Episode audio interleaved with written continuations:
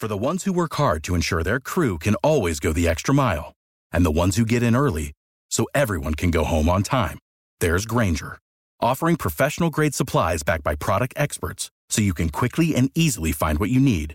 Plus, you can count on access to a committed team ready to go the extra mile for you. Call, clickgrainger.com, or just stop by. Grainger, for the ones who get it done.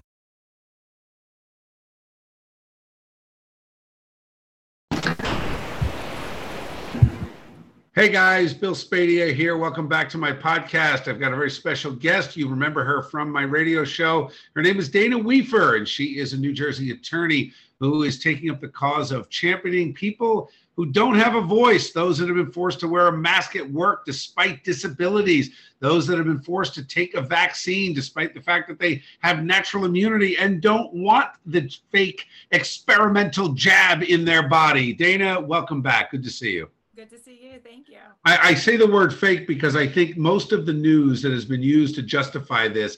Uh, I, I, was listening to um, uh, to Anthony Fauci. I don't even know if it was today. This will air in in a week. Um, but Anthony Fauci talking about how it's very important uh, to keep the masks on children and get your kids vaccinated. And he even said the words that the vaccine absolutely many credible studies have shown it to be effective against the variants. Uh, meanwhile, we're hearing reports around the, the world of people with the vaccine catching and dying from different variations of coronavirus. And uh, most recently, Rand Paul, senator from Kentucky, tweeted out that there's a new study in England that had 53,000 people who had, did not get vaccinated. Out of those COVID uh, patients that tested positive, only 44 died.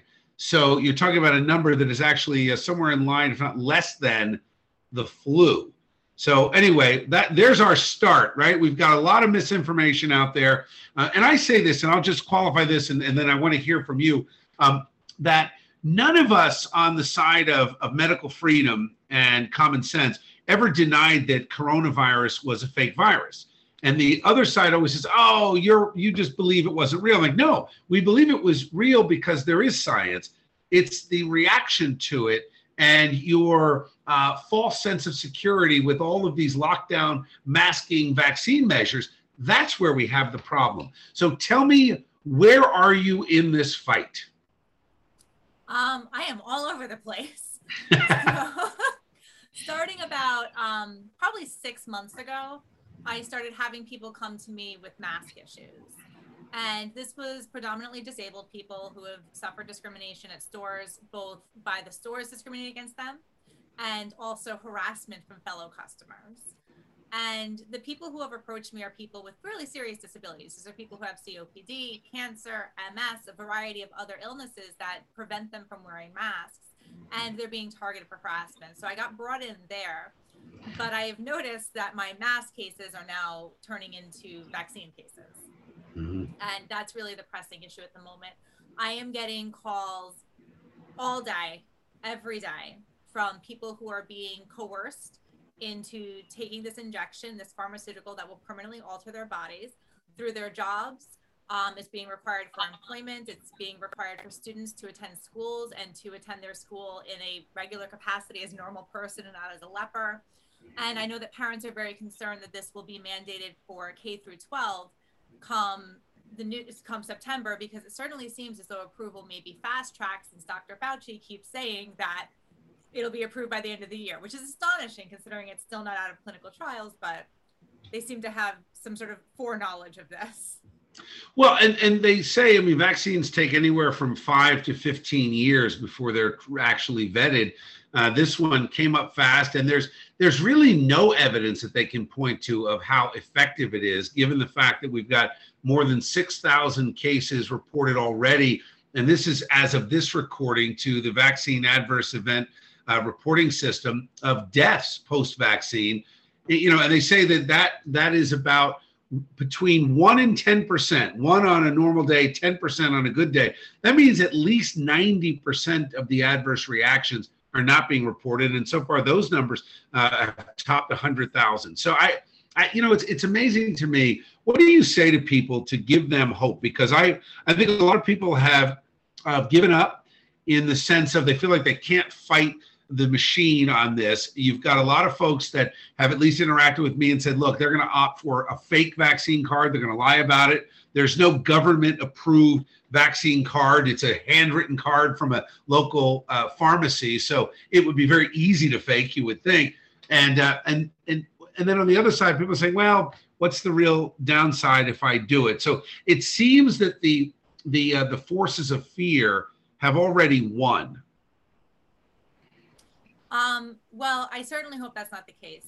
So I have been participating in a lot of forums, and the people who are involved, there, I, I, agree with you. There's sort of almost a sense of despondency, um, but there's also I, I'm getting sort of like an optimism. You have somebody speak, and they're saying you have the right under the Constitution to be exempt from this, and the thing is, they're right but people are exhausted because these are individual people taking on huge institutions with lawyers that have clearly researched this and are pushing the boundary as far as they possibly can, taking advantage of the power differential between the institutions and the people who depend on those institutions for education or employment.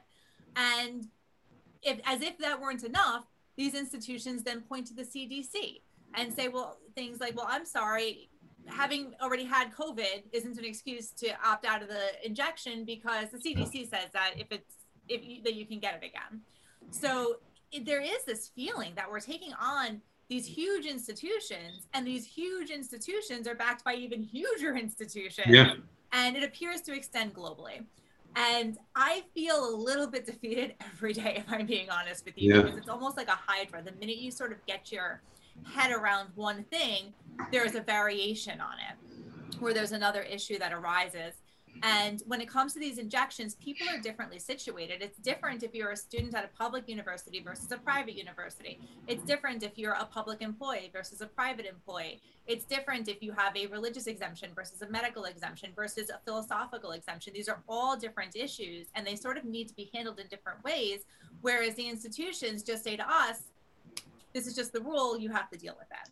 Well, let me ask you this. So, Dr. Fauci even said uh, that uh, these are recommendations. At what point? Now, you're you're an attorney. You've been fighting the uh, the institutions for a while. Um, at what point does a CDC recommendation become the law of the land? At what point did we elect the CDC to decide that our kids can be subject to a clinical trial uh, or face the consequences of being discriminated against. You and I had this conversation that uh, schools in California, for example, have have the legal power right now to discriminate against someone and say, no, you can't come on campus, you can't participate. We'll take your money, but you can't participate. We have decided you have to take the vaccine.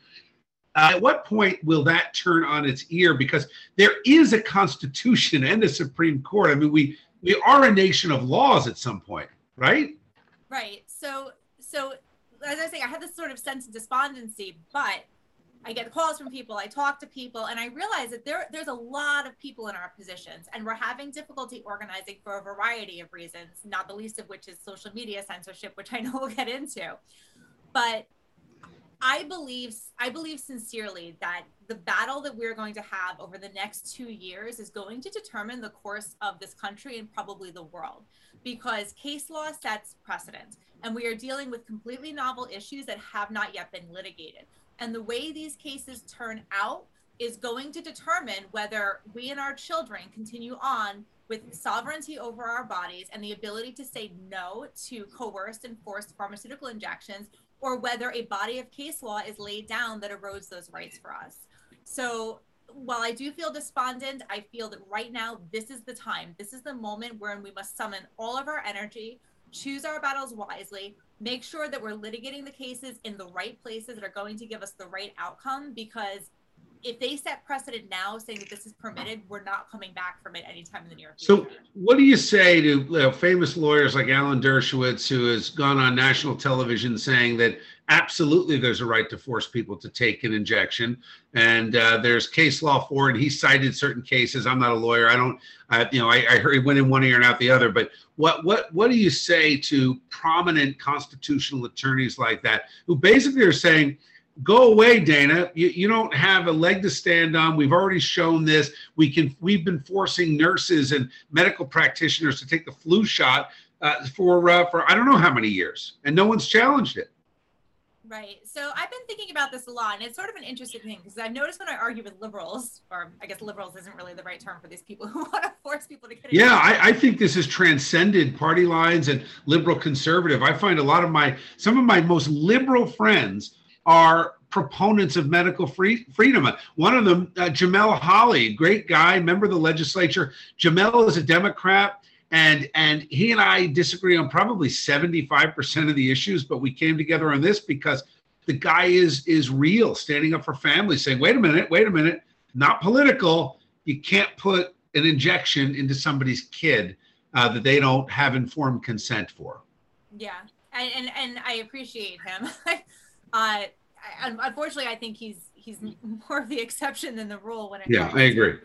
Um, but I lost my train of thought. Where, what we were talking. We were talking about. about. You said your liberal friends. You were talking to liberals, uh, and they have a different. They have one take over the other. To, yeah, like they'll bring up Jacobson, right, which is the 1905 case where the Supreme Court said that basically the town could have force somebody to pay a five dollar fine if they didn't want to get the smallpox smallpox vaccination. Mm-hmm. And Dershowitz relies heavily on that to my surprise, something that I didn't realize until I started researching this issue about a month ago, the New Jersey courts have relied on Jacobson and not that long ago.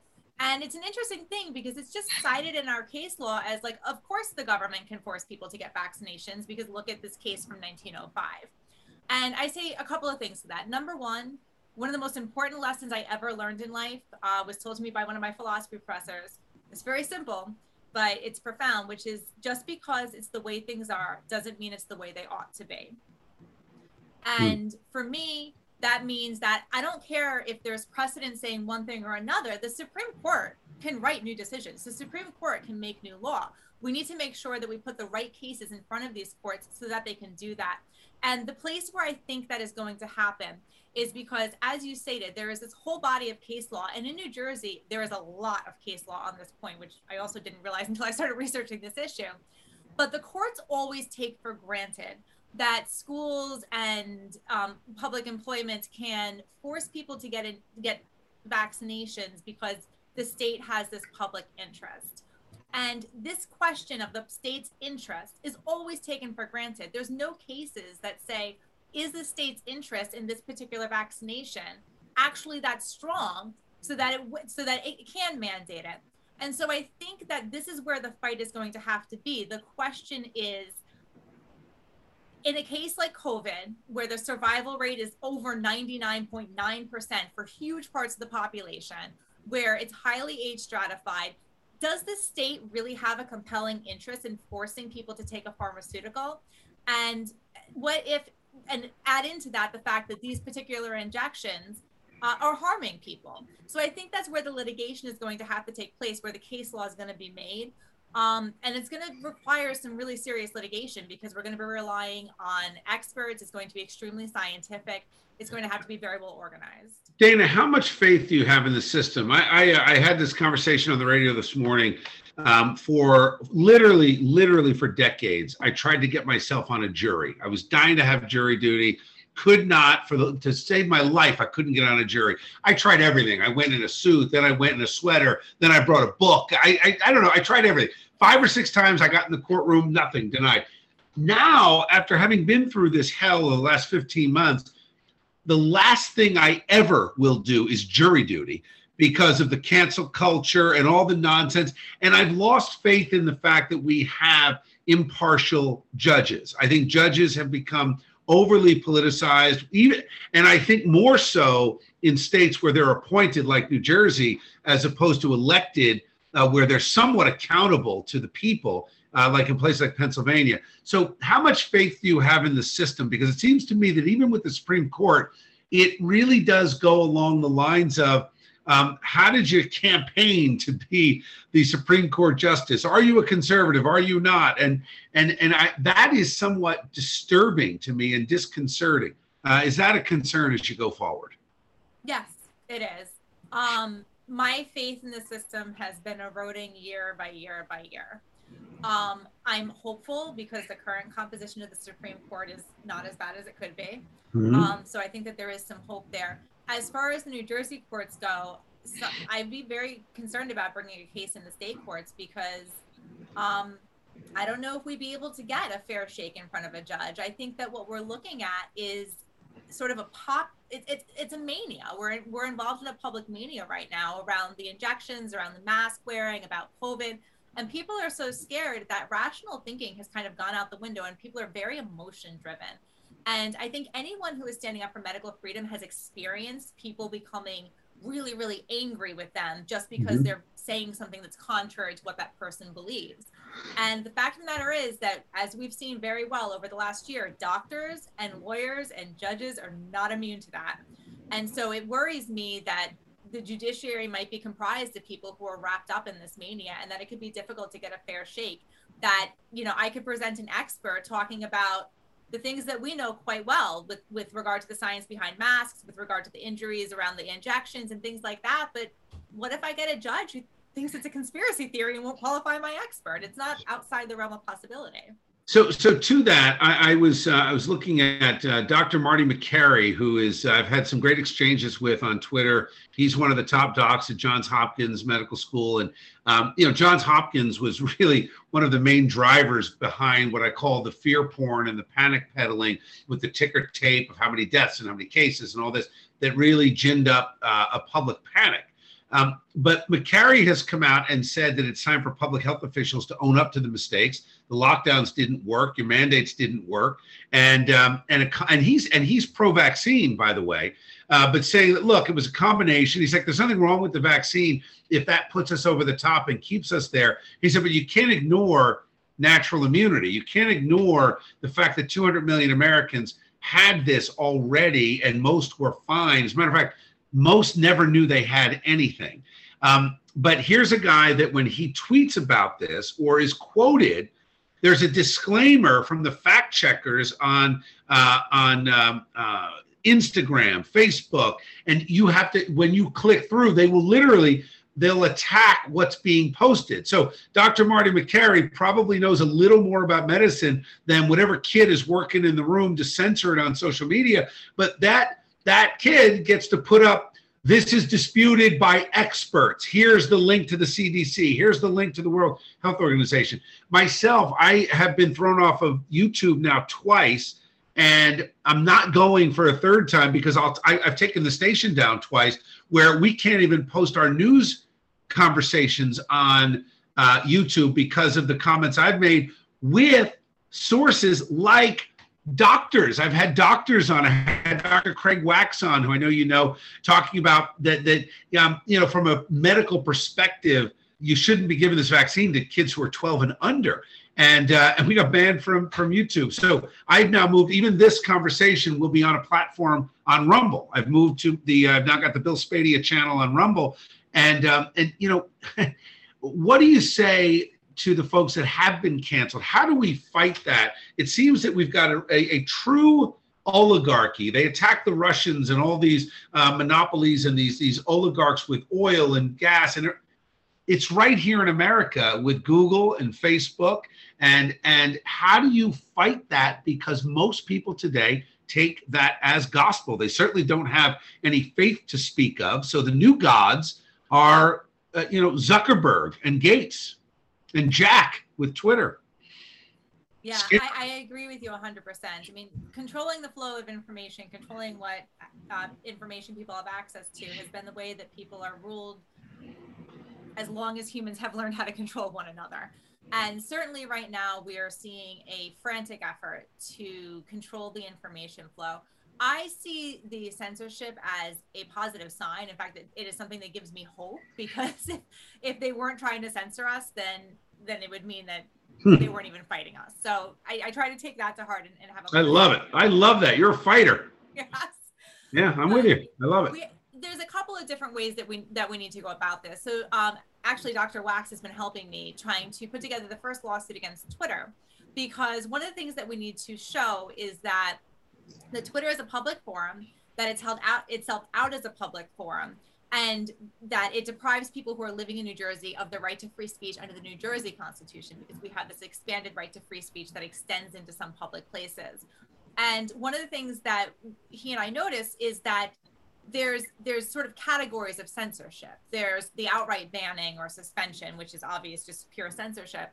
Um, then there's also the see more. So it's sort of you're you're you're not taking someone off, but you're forcing people to go through extra steps to get mm-hmm. to them. And then there's how they do the algorithm. And there's like six or seven different types of censorship that, for example, Twitter is engaging in. Facebook also does the disclaimers, which isn't. I, I don't know if that I could really call that censorship. That's something else. Although it sometimes has comical results. I posted on Facebook yesterday the video of that that girl Maddie, the 12 year old who was injured by the Pfizer vaccine in clinical yeah. trials. And right under my post where I put the video, Facebook put a tag saying that COVID 19 vaccines have been tested for efficacy and safety. And I'm right. like, this is a video about a girl that was injured during the testing for efficacy right. and safety. And you have right. this stupid disclaimer there. It's astonishing. Um, and so we have Twitter and Facebook on that end. And then we have things like LinkedIn and YouTube. And I think that we take it to them a little bit differently. With Twitter and Facebook, they're public forums. They've held themselves out as public forums. In New Jersey, we can go after them on that basis. And there are other states who have similar constitutions as we. So hopefully we can set a precedent there. With YouTube and LinkedIn, they're a little differently situated because people go onto that platform and they create content and they sort of invest their careers in that platform and they put things onto that platform that they've created and they do that because YouTube and LinkedIn have invited them to do that. So on those platforms, there, there's actually economic damages that could be available mm. to somebody who is censored. And that's a tort. So there are torts called prospective uh, interference with prospective economic gain. Um, and there's also fraud, which might be applicable there if they've made misstatements intended for people to rely on them. People relied on them to their detriment and then suffered monetary damages because of it.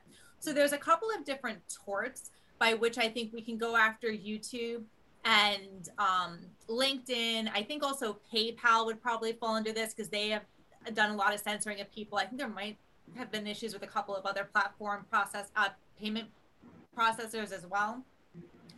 So if you have enough people bringing lawsuits like that, um, and if you have one or two succeed, you suddenly have these very large corporations looking at potential uh, liability in an incalculable amount, not to mention the attorney's fees that they would incur trying to trying to fight those lawsuits. And in addition, in many states, there are consumer fraud acts where there's fee shifting. And so you're looking at really threatening them in terms of potential damages that they would have to pay. So those big corporations you might be able to incentivize with potential liability for monetary damages. And then Twitter and Facebook, I think, is more of a straight free speech issue. What about uh, what do you say to the smaller businesses out there? And I've, I've had this conversation on the air where uh, OSHA came out with the occupational safety uh, regulations saying that if you force the vaccine, um, effectively you could be responsible or liable uh, based on workman's comp, et cetera. If somebody gets hurt on the job because they were forced to take the vaccine to keep the job, if they have an injury, uh, it read to me, but I'm not a lawyer, that you could turn around and sue that company for forcing you to take it. Where do you think that is something that um, that will start to pick up in the future? Yeah, so I think that OSHA might have, under pressure, revised that guidance a couple of days later, but they, I don't think they said it, it wouldn't be possible because I think it might be. Pardon me. And I noticed that there's at least one university that put on its like frequently asked questions page if I'm injured because I get the COVID 19 vaccination, what sort of how, how, will the university help me? And it did talk about the fact that if somebody was injured, they can have days off. The university will work with them through workers' comp or whatever. So clearly, there are some employers who are looking at this and realizing that they could potentially be on the hook for mm-hmm. liability. So I do think that that's a pathway going forward. And I, I have very mixed feelings about that because it, it, could halt this, and certainly the threat of it could halt it. But on the other hand, that means people are being damaged by by these injections. What about your your colleagues and other attorneys? I mean, I, I when this when we started, I was so happy to find you uh, because like you're you're eager to fight, you're ready to fight, you're you're a common sense, rational, critical thinker. And I have to tell you, Dana, it was few and far between. Law firms that I've worked with for years scared to death take on uh, a mask mandate. And I'm like, well, wait a minute. You've got literally concrete scientific proof that, especially when it comes to the kids, you've got bacteria and they're having rashes and they're having difficulty breathing. And uh, it's, it's, you know, it's counterproductive for a child to wear a mask for six or seven hours in school. It's unconscionable that this is a mandate. To me, it's unconscionable that the governor uh, is allowing, in New Jersey in particular, the school districts to decide. So I guess if you got a more liberal school district, Montclair kids are going to have the mask on, Princeton kids are going to have the mask on, but uh, the kids in Sparta won't. I mean, it, it's like it falls along political lines. I thought we were following data and science. Um, but what do you think as far as other attorneys? I would have thought that we would be headed toward, uh, you know, the late night TV or daytime TV legal advertisements. If you've been injured because you took X, Y, and Z, call us at 1 800 go get some money. Um, I would think that the attorneys would be lining up for this, given the fact that for all reporting, the injuries related to the post shot from COVID far outweigh historically uh, just about any of the vaccines that have been talked about over the past 30 years. Where are the lawyers? Um, well, I think there's a couple of things going on. I, I, have found some lawyers. I think I have a group of like six or seven of us now.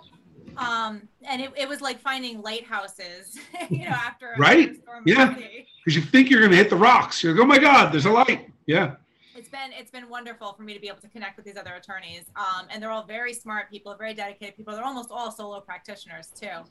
Um, but I think that part of the problem that we're seeing is number one, things are moving so fast and it's difficult to hit a moving target, particularly when it comes to litigation. Mm-hmm. And the reason is that, let's say, I'll tell you my own reason why we didn't sue, why I never sued over the mask mandate.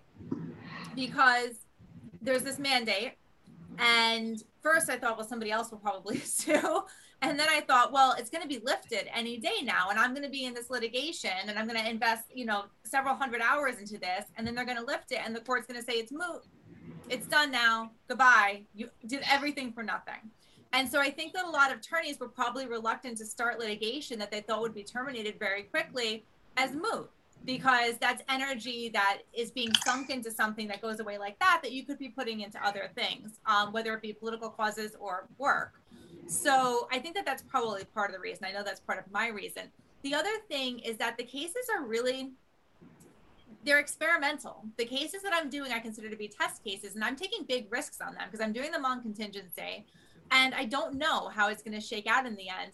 I don't want to make my hmm. opponent's arguments for me, but we're we're in uncharted waters here, and I don't know if courts are going to say that things like mask policies that disproportionately affect disabled people are discriminatory because the policies themselves are are content neutral they're not directed at disabled people, but they predominantly affect disabled people. Same hmm. thing with the um, with the injections. It's not the exemptions. If, okay, I'm going to backtrack a little bit because I realize I left something out. But with regard to the injections, a lot of colleges and employers are saying that if you don't want to get it, we're going to force you to wear a mask, get tested, live off campus, and otherwise segregate and treat these people differently. And on their face, these policies are neutral. They're not saying we're targeting you because you right. in your it's based on the vaccine. It's based on the health emergency. Well, that but that goes away as soon as they approve it. Is the problem? Um, it. It's the strongest argument, but it's it it's it could poof. So what what's the so there is no real historical precedent. I mean, I, I, guess we're in uncharted waters because we're to me, and I don't I don't want to make this bigger than it is, but it seems like we're really in a constitutional crisis where what does the Constitution really mean? I've had this discussion with my conservative friends, and you know they're all about no, we're a nation of laws, Constitution protection. I'm like, well, but it hasn't for 15 months. I mean, I've got many, many friends who are out of business, some who are out of business for good. Um, there are children that have taken their own lives, and the conversations I've had with parents and educators and uh, the good folks that run the suicide hotline, my friends that work in addiction recovery, there has been irreparable harm caused uh, to to many thousands of people just in our local communities. Not to mention, and not the least of which, the elderly victims who were forced to cohabitate with uh, symptomatic sick people who had a disease that we knew back last March in 2020 uh, was going to affect the elderly and the compromised the most. So, like, wh- where's the redress of grievances for all of those people? If they can easily just wave a wand and say, "Well, the mask mandate's over," and um, and you know, let's move on. Like, what what? How do you stop this from happening again, even though we're still in the last one? Yeah, I mean, and and and you've hit the point on the head exactly. And and it's it's the mask mandates. At one point, we were prohibited from leaving the state, which is a clear violation right. of the fact that you're not allowed to restrict the interstate travel of people. Like that is in the Constitution for me. I got stopped by the National Guard going into Rhode Island uh, after my father-in-law had passed away. I mean, it, utter madness. I, I, I was I've never I literally my son and I uh, my wife was already there. My my father-in-law passed. I mean, not to mention the horrific injustice of not being able to say goodbye to him. My, my wife and and daughter waving goodbye behind a glass window. But you know, that, that that madness and injustice aside, and five people at the funeral and all with masks and absolutely madness. But to be stopped by an armed soldier at the border on Route 95 is something that I never thought I would experience. And and I'll tell you, Dana, it's it my mindset politically changed that day. And I thought, okay, Ronald Reagan was actually right. Government is the enemy and government is the problem. And it's totally unchecked right now. And I think that that, you know, as I wrap up this conversation, I absolutely want to have you on again. Uh, and I'll give you the last word, but I, I think that you are I don't know that you realize how big your role is. That that you are one of the uh, the frontline uh, original freedom fighters that when we look back on this 10 20 30 years from now you know you're one of the people that that helped turn this country around or or, or failed and we were the last line of defense eh, you know when, when we're looking back and we're all um, and we're all under the direction of the Chinese Communist Party. So, so I don't know. I guess it could go either way at this point. But I am also an optimist, and and I'm ready to fight like hell. But it, this is a it is a big deal what's happening right now. It is. It is a big deal what's happening. I believe that we are at a crossroads. Um, there's a lot of urgency from people. They want to go, go, go, go, go, sue, sue, sue, sue, sue. And I think it's important to take very careful stock of the land and choose our steps carefully and wisely. Um, because what happens over the next year or two it's gonna it's going to set the course of this country.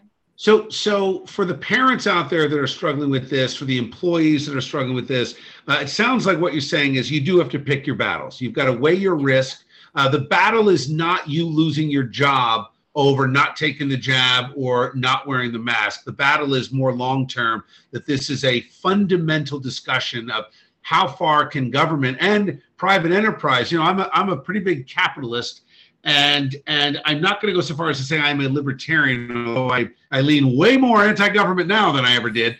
Um, but but I will say that people, it's funny to me, my left-wing friends are hiding behind capitalism. That's when I knew we were off the rails.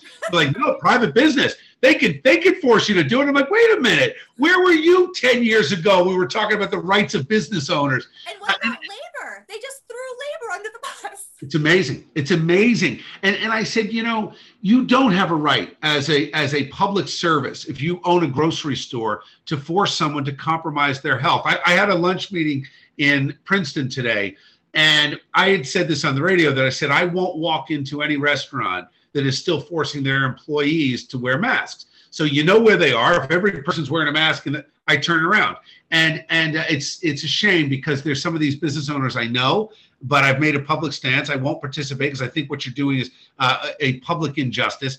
But there was this store, it's one of these local boutique stores, and the signs all over the walls saying you can't enter without a mask. This is our company policy. If your child is over the age of two, they have to be masked up or not allowed in store. And sadly, this business is still open. I mean, in, in my America, they'd be closed for business for being complete idiots. But instead, you've got people that are like, oh, I guess I just have to follow along. But what you're saying sounds to me like, look, there are certain battles. I'm going to fight my own personal battles, and I'm going to spend my money um, with the people that I think are still haven't lost their minds. But um, but it's not about the the individual fight at the retail or the store. It's about the long term battle for who has the right to to enforce what. I think the first and foremost and most important battle that we need to fight is we need to establish that people have, under the 14th Amendment, an absolute right due to their personal autonomy and sovereignty over their bodies to refuse injections. Right now, everything is focused around religious exemptions and medical exemptions because individuals just want to personally not have to take this injection. But the battle that we have to win has to be under the 14th Amendment. It has to be on those grounds because the religious exemption is going to go away most likely. We have to we have to plan that that's going to happen, so we can't rely mm-hmm. on that. The medical exemptions are almost impossible to get because the medical community is completely corrupted. They're all complicit. So sure. We can't rely on the exemptions. This must go forward and it must be established under the right to sovereignty in your body. And in my opinion, that's the battle. That's the battle that must be fought. The rest of it I'll put to the side because it's building on sand if we do that. So, how do people get in touch with you if they want to sign on to a class action suit against uh, the social media uh, giants, or um, they've got someone that's they've got a, a, legitimate disability that that they they really have a leg to stand on that the mask has harmed them because um, it doesn't seem that the college kids are going to have any recourse right now and they're going to lose in court and uh, we're going to have to fight Th- that battle will have to be fought for the, the next lockdown. Who knows? I, I saw somebody tweet the other day we're going to have a climate change lockdown. That'll be the next thing these idiots try. Um, yeah. right? I think that's a possibility. Right. You got to stay at home. You're polluting the planet. I mean you know and, and I always reference Al Gore telling us that New York City would be underwater in 2015. Anyway, it was be, remember it was going to be the ice age back in the 70s. Yeah, the ice age. Then New York was going to flood. Dana, there aren't many critical thinkers left. Thank God for you. I'm so appreciative of you and what you're doing. I really mean it. Um, how do people get in touch with you? What do you want them to do? Is there a form they can fill out? yeah, so they can go to my website, uh, www.wefer law offices, W-E-F-E-R law offices.com. There's a contact form. The thing that I would ask is that people put in their phone number so that I don't have to email them to ask for their phone number. I can just call. Um, so right now we're putting together a lawsuit against Twitter. I'm really hoping to have. I've been a little detoured with with the vaccine stuff, but I'm really hoping to get that filed before the end of July. Um, and if anybody wants to volunteer, because I'm doing the Twitter suit pro bono, and there's a lot of research that needs to be done. Um, I have like a literally a list of like 40 things that I just need people to research to see, for example, like how many of our assembly people are on Twitter, because that helps establish that it's a public forum. So if somebody would be willing to research a topic and they could reach out through that, I can just email them back with the topic. and that would be really helpful because it allows me to concentrate on other aspects of the complaint so we can get it rolling i will put the word out i'll have this posted on my site uh, nj1015.com slash Bill Spadea. this will be uh, a video available on rumble and that links to the nj1015 slash Bill Spadea site um, and uh, look let's have you on again let's let's talk toward the end of july early august when you file the twitter lawsuit uh, we are in this fight together. That is an overused cliche these days that has been used by the enemies of the republic. Uh, but as far as I'm concerned, we are together because we are few and far between. And if we remember our history, it's typically a small group of active, thoughtful people that change history. It doesn't have to be a majority. We don't need to be in the majority. We just need to be right. And I believe we are. I agree 100%. Thank Thanks, Dana. So we'll talk soon. Thank you very much. Thanks. Without the ones like you, who work tirelessly to keep things running, everything would suddenly stop. Hospitals, factories, schools, and power plants, they all depend on you. No matter the weather, emergency, or time of day, you're the ones who get it done. At Grainger, we're here for you with professional grade industrial supplies. Count on real time product availability and fast delivery. Call clickgrainger.com or just stop by. Grainger for the ones who get it done.